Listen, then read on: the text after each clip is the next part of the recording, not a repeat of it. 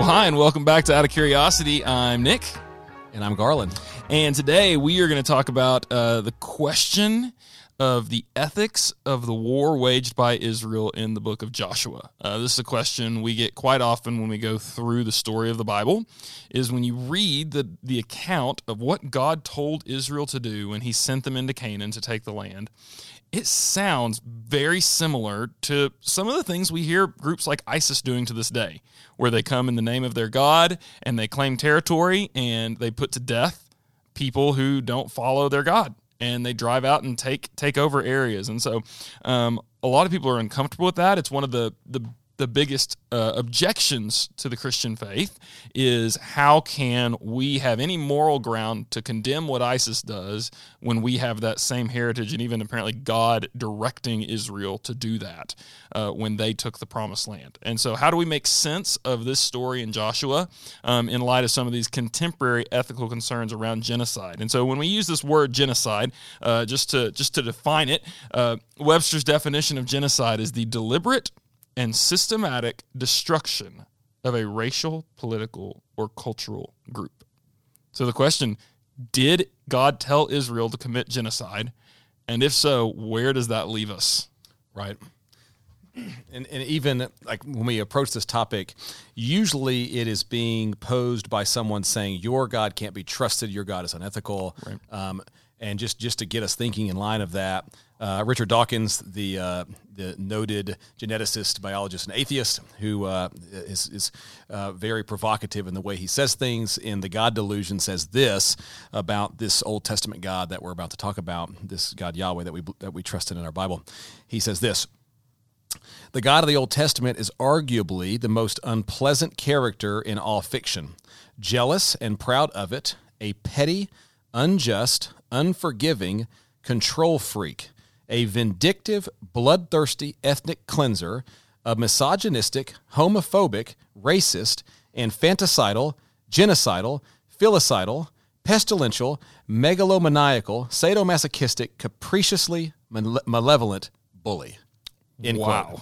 How about Goodness, that? Yes. And when I've seen him uh, read this or share this, like at public, that he wrote that in God Delusion, but I've seen him share it in places kind of out in the public square. That is responded to with great applause. Yeah. Um, and so this is a legitimate question that we're going to have to wrestle with, and we're going to take a couple different avenues. Uh, one will be maybe a, a very particular view that I'm going to kind of walk us through, and then we'll do maybe the more the view that we tend to do when we address this. And so keep me on topic with that, Nick. But Great. uh, this was a question that really weighed heavily on me a few years ago, and I did a deep dive into this because I don't I, I don't like when Christians, myself included, when we give sort of simple pat answers to things that don't really address it. Like that that weighs on me when we give kind of cute answers that are dismissive when people bring uh, questions to us. That's actually one of the reasons that we have this Entire podcast. podcast. And so how do we wrestle with this?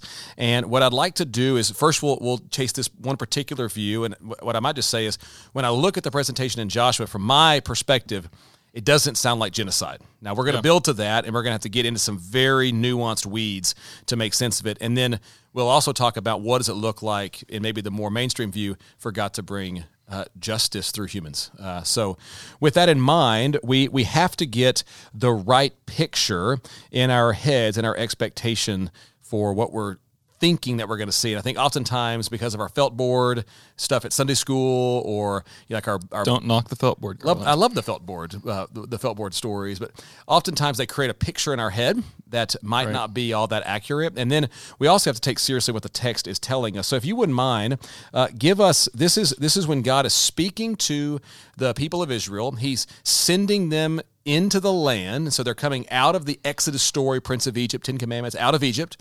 They've been set free from their slavery. And now, after years of wandering in the desert for rebellion, they're set to enter the land. This is the book of Joshua. So if you're uh, if you're in your Bible, this is where this story will take place. And if you wouldn't mind, I think this is one of our expectations that God seems to give for them. If you wouldn't mind, read uh, uh, Joshua. Let's read. Sorry, Deuteronomy chapter seven, verse 22. Deuteronomy 7 22. And maybe give us a little bit of scene as to what's going on in Deuteronomy. All right, so Deuteronomy, um, essentially what's happening is this is Moses is still leading Israel, and our best understanding of the context is he's sitting at the border Right. of the promised land.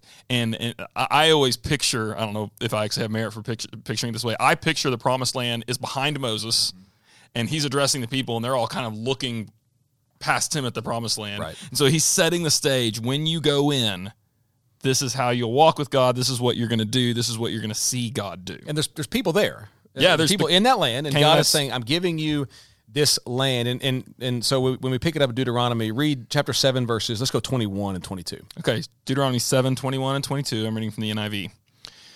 Do not be terrified by them, the them being the Canaanites who live in the land, for the Lord your God, who is among you, is a great and awesome God. The Lord your God will drive out those nations before you little by little. You will not be allowed to eliminate them all at once, or the wild animals will multiply around you. Okay, so the, ver- the first thing we want to notice in this in this particular verse is God says, "Go into the land, don't be afraid." And I'm going to the the word that we're getting translated here is drive them out. It it means to clear to clear away, to set something that's that's anchored and set it away. And he says he's going to do some he's going to do this little by little. Um, I think when we when we approach the the Joshua story, we can get this picture in our mind that here come the Israelites and they go in in just one big wave in a matter of just a few weeks or maybe a month or two, they just go killing everything in sight. And that would be counter to even what God says in Deuteronomy. I'm going to I'm going to clear them away before you. And he says in the very next verse, I'm going to drive them into confusion. And so the picture I think that's being set for us is that the people are going to be driven away, maybe even supernaturally, by God bringing a confusion to these Canaanite people, and they're going to be loosened off from Yep. the land.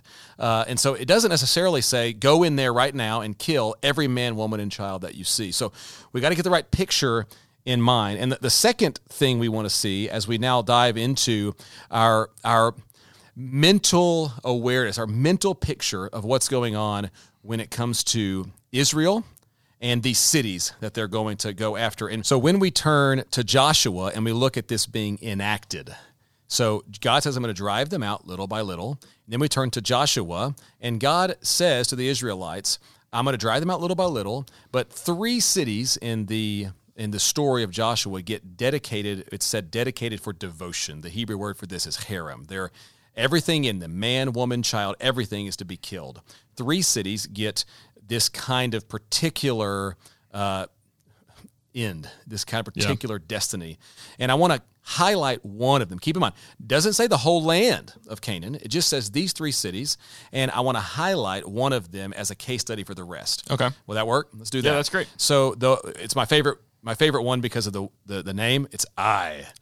Ai And we get the story of Ai in Joshua chapter 7. And so if we look at Joshua 7 as our case study, this might illuminate what's going on. And keep in mind, we want to get the right picture in our head because I'm proposing that this doesn't sound like genocide once we get the right picture. That's where we're going. Uh, and so if we look at Joshua chapter 7, the, the people have just come in and conquered Jericho, and we're going to apply this to Jericho in just a moment. Uh, and then they're going to scout out the next place they're going to go and conquer, this next city. Okay. And so they send spies out to this place called Ai. So here go the spies. The spies come back in. I really like what you do with your You like voice every that? time You like that? Well, it's very. It's like a pirate. You have to. You kind of have to do it. And so here come the spies back. And I think within the text itself, in the context of this, it is illuminating. All right. So, but we got to do a little. We got a little archaeology and a little translation work here. So here we go. Uh, chapter seven, verse three. It says, "When they returned to Joshua, the spies, they said." You can almost sense they're like, "Oh, this will be easy. Not all the army will have to go up against Ai. Hey, we don't need our whole army Right. send and here's what almost all the translations will translate it this way send two or three thousand men to take it and do not weary the whole army that's very strange right Yeah. Now what i think it creates for us is this. Ai must be a pretty impressive city right? Because you still need two or three thousand people to go fight it and they're going but that's nothing like what we just did to jericho. And that creates for us a mental picture that they're going into these giant cities full of men women and children. If this tiny one takes two or three thousand, yeah, then Jel- what, what was Jericho, must have yeah, been they had 10, the whole army 20,000. out there, and Yeah. so I think even in the context, it's going to help us make sense of what's going on. And then we got to dive into the translation and to the archaeology. So look at what it says right after this. It says, So about 3,000 went up, but they were routed by the men of Ai. And then it says, Who killed about 36 of them. Hmm. and I have a question like, how is it a rout if you sent 3,000 up and only 36 of your guys died? It look, if you look at what happens, they're all melting down because of this in fear. That doesn't sound like a rout to me. In the history of warfare, Sounds like a victory, I right? mean, yeah, that's that's a one percent loss. Right. And and now we have to figure out we have to use archaeology and do a little bit of Hebrew work. So go here with us uh, to kind of get a maybe the better picture. And this is kind of what I'm proposing. If you if we if we look archaeologically, we've we've located what we think are most of these cities, and it's really interesting. Uh, the the place called Ai, the word Ai in Hebrew actually means ruin. It means heap of ruins. That's, Okay. that's what it, so it's not even a city. It's a ruined old fort. And we we we feel pretty confident that in archaeology we found this place called Ai. It served as the fortress kind of down the road from a city called Bethel. And so Bethel didn't have a wall. When it felt threatened, down the kind of pass, they would send men to go to Ai and defend this road coming in. Okay. And this fortress had, one, had, had once been a little bit more substantial, but now it's just a ruin. They're calling it the ruin. So let's go up there and fight at the ruin. Is it bad that my mind just went to Minas Tirith and Osgiliath? I know because in that we picture Troy and these minist- we that's exactly what we picture, but it's tiny. But the the archaeological evidence of Ai is this is a very very small Yeah. military fort, less than an acre in size. So that, I'm assuming that's going to be significant. It's, it's it's a military fort. You're not calling it a town. It's not a city. It's a military fort that protects the people of Bethel, and it's it lays in ruin. They still send some soldiers out there when they feel threatened. That's all they got. Yeah. But it's a ruined military fort. Now that's our archaeological picture. So that Okay. that's beginning to shape some of this for us. But now the translation element, and this is what what nerds like you and me really like. But uh, go here with us. It says in verse you love three. translation, I do. It's so fun. It's so fun. Grammar. Um, we're told he says send two they the, the spies say just send two or three thousand men and all the english translations are going to stick with this translation of this hebrew word elif two or three elif of men now the the issue is this word has a range of meaning the word elif in context helps us make sense of what it is the word can mean thousand as it's being translated here it's also the word for cattle so we don't it's not send two or three Cattle to take the yeah, it's not going to work. Maybe that's why they got routed. They sent two or three cattle. um, it also means uh, it can mean clan. So here's a good example of it being used as clan. Uh, in Micah chapter five, we're told. Uh, this is a prophecy about Bethlehem. It says, "As for you, Bethlehem Ephratah, too little among the Elif of Israel." And there, it's pretty clearly like a family. It's a family clan. It can also mean like military troop okay. like a, like a, a troop, like a, a group of soldiers. Not thousand, but a, a troop. And most pe- most historians put the number of a, the best number for a troop around twelve to eighteen.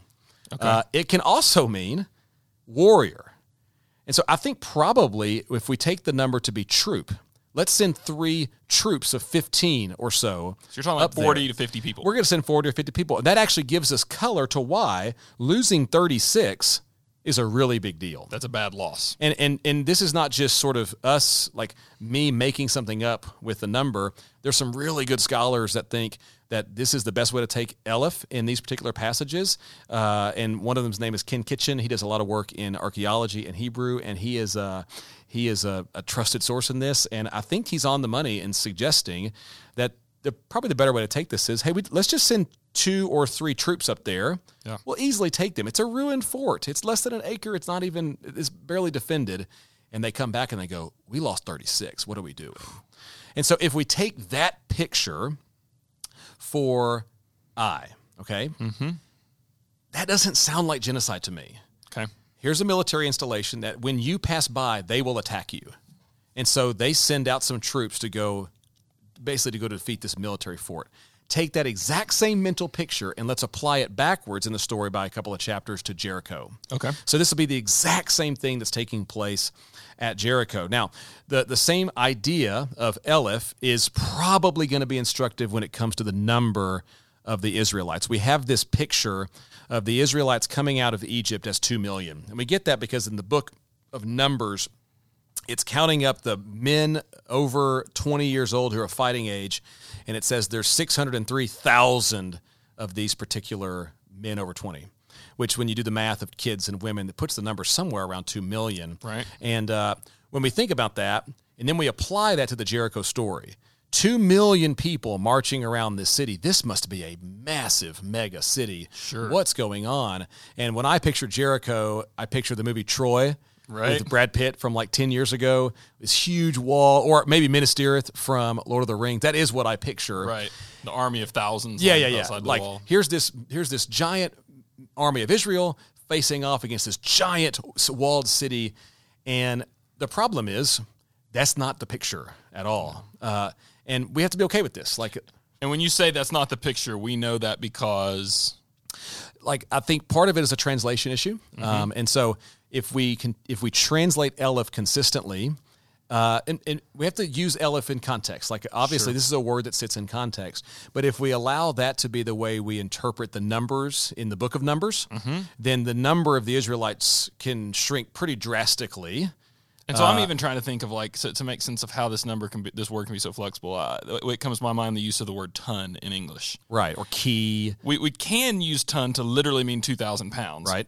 Or if I say she got a ton of bananas at the store today, Right.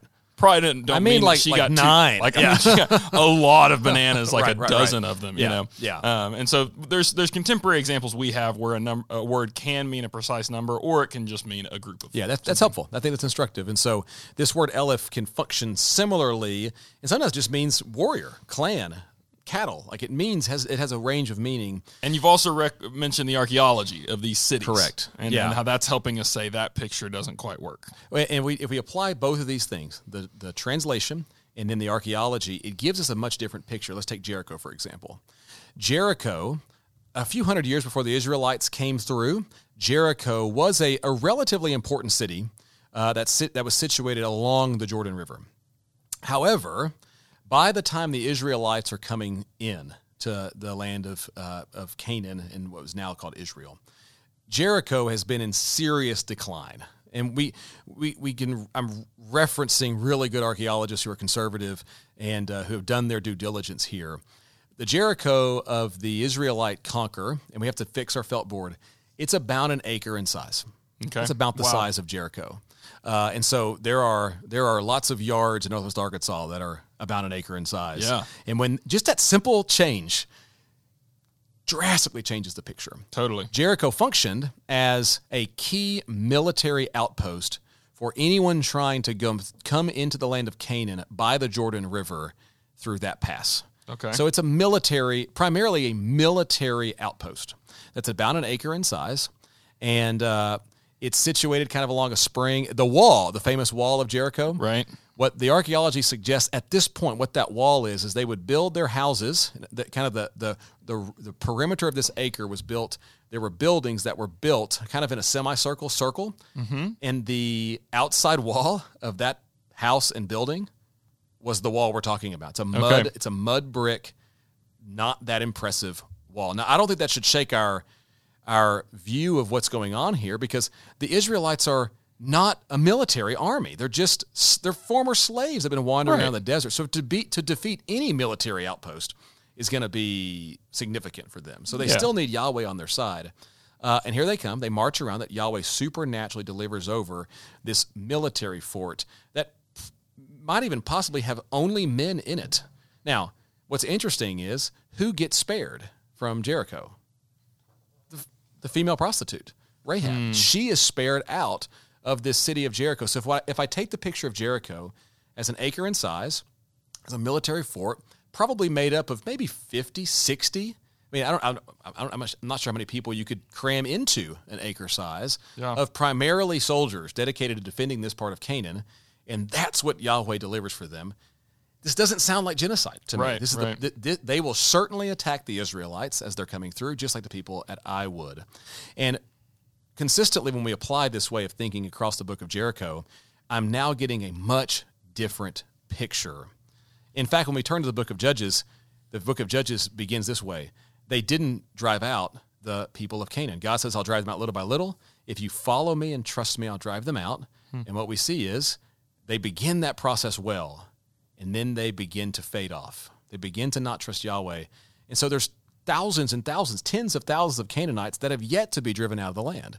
So the accusation that this is genocide, straight up, this is they, they walked in there and they killed hundreds of thousands of Canaanites is just it just might not be an appropriate label for what's right. going on here. Um, now that's a particular view, and I'm okay. I'm very well aware of that. Uh, do you want to speak to maybe some other views of what's going on here? Because I don't I don't want to uh, say that this view is the right view and you must adopt it because we're saying it or I'm sure. saying it. I want to. This is this podcast is hopefully helping us learn to think biblically. So, what are some other ways to take this? Well, so another, I mean, a, a more traditional reading would be the view, and, and one of the things that that well, let me say this way: the tr- a traditional reading would be the view that what you do have is them kind of being told to go wipe out all the towns and villages in Canaan.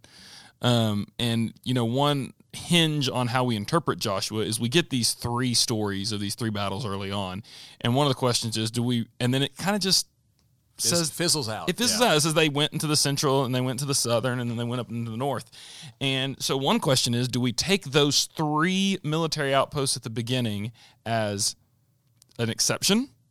This is how they dealt just with these three outposts, and then everything else looked a little different. Or do we see those as the standard, and we assume they did the same thing everywhere else? Right. That's an interpretive question. So let's absolutely. So let's assume that they did do the same thing everything, uh, same thing everywhere else. Let's assume that they did go through and and just wipe out all the towns, um, or at least that they were told to, even if they didn't faithfully follow through with it. One of the questions theologically we got to wrestle with is if that were the case, is God still good? Mm-hmm. And how do we not? How do we answer the claim that this is ISIS ethics in the right. Old Testament? Right. Um, and, and I would just say a couple of things to that. Uh, one, there is a difference between human warfare for human means and God's judgment on a people. Mm-hmm. And uh, God has a couple of unique moments in history where he condemns a people to die. So we have the flood, where God says, I, am wiping out this population because of their wickedness. We have Sodom and Gomorrah, where God says these two cities are going to burn. Um, and we, we did it might be noted those are two examples of God. We might say supernaturally, supernaturally destruction, and then there's examples of God using humans, using to humans to do the same thing. Yeah. So you think of God, uh, God judges Jerusalem in in the wake of rejecting Jesus in AD 70. He uses Rome to come in and destroy Jerusalem. He uses Babylon to judge Jerusalem in 586 BC. So God will do supernatural ways of judging people, and He'll use natural means. Now, what we what I think we can say is that first of all, God has the right to do that. Yeah. We have another episode on on the issue of hell and judgment, but God has the right to judge sin and to judge certain people to, to die. Um, as uncomfortable as that makes us feel, if He is God, He has the right to make that judgment call. And then He has the right to use people to do that. That being said, the story in the conquest is unique in God using Israel in that way. And it was particularly around cleansing the promised land of people who did not worship Yahweh, mm-hmm. much like he would cleanse a temple um, to make it ready for him. God does not send Israel outside of the promised land to go attack other people. That's not something God ever does. Like he wants to prepare the promised land for his people and to be for unique worship of Yahweh. And so I think we can say that style of warfare is not to be extended past the book of Joshua, past mm-hmm. that time in Israel's history. Um, and so it's unique, and I would argue no nation today is used of God in that way. The next time God will wage war in that way, according to Scripture, is when Jesus is physically the commander of the army. Mm-hmm. And he comes in Revelation 19. Mm-hmm. Uh, and so it's a unique point in history not to be repeated. Yeah, and in fact, we might even say that Israel's role once in the land was to extend the blessing of God yes. to the nations through their obedience to Him and their love for the people around them and each other. And uh, which we, we note frequently their failure in that. Yes. So, by the way, that's now been picked up in this thing called the church. That's our task yes. at hand, uh, which is profound, I think, to yeah. bring that blessing to the world and to all the nations through how we respond. Now, uh, I, I, I love history and I love looking at some of this stuff. And I also, I'm a visual person. And so if you're like me and as you read the Bible, it can get lost in sort of this fantastical mm-hmm. place in your brain uh, where you've got these these amazing visions of what some of these things look like. Sometimes we have to uh, let some of the work that really smart people that uh, dig in the ground do help us. Yep. And sometimes the picture is way bigger than we think, and sometimes mm-hmm. it's way smaller than we think. But we want to think accurately, and we say all the time in this podcast: the Bible's not afraid to place itself in the dirt. Yeah. In time, in space time, in human history which then allows it to be looked at and examined and verified. And for me, just the process, this was a this was a multi-month process for me was really fruitful to give me a different picture. Mm-hmm. And regardless of which kind of view we go with, I think that we can answer well this person, the, the, the, people that have brought this genocide question to me are doing so not because they're trying to, in the Richard Dawkins way, just be provocative. They right. have a genuine concern. Sure. Like they're really upset about this. And I think that hopefully this will give us some context to being yeah. able to answer that in a thoughtful way. You know, as you're talking about it, you talk about your love for history. Uh, N.T. Wright, a scholar you and I have been reading some lately, he has a, a metaphor that uh, that I find helpful. Um, he talks about he he uses the parable of the two sons as a picture of history, and that there was a day when historians and theologians worked well together, and then there's a period where history kind of ran off and mm-hmm. was set out to disprove everything God ever said. And he pictures a day where history comes home. Mm-hmm. History comes home to the Father because ultimately we believe that when we look at history and the Bible together, they, they do cohere. And as, as the in that in that illustration he's using, sometimes we can be crossed our crossing our arms and looking at the history as church going people and saying yes. we don't need that get out of here exactly his point is why don't we come back together and look at this because the bible's not afraid to do it so let's, right let's let's not be afraid to do it either that's a good word well i hope this has been helpful and um, yeah, hopefully this brought some clarity to this difficult biblical issue. So thanks for listening to Out of Curiosity. Thank you for listening to Out of Curiosity as we discussed whether the Bible condones genocide. We encourage you to look into this even more and recommend looking in Scripture at Joshua chapters 5 through 7. We also recommend The Reliability of the Old Testament by Ken Kitchen and Do Historical Matters Matter to Faith by James Hoffmeier. If you want to send in a question or contact us, go to oocuriosity.com and follow us on Instagram at oocuriosity. Be sure to subscribe to keep up with future episodes.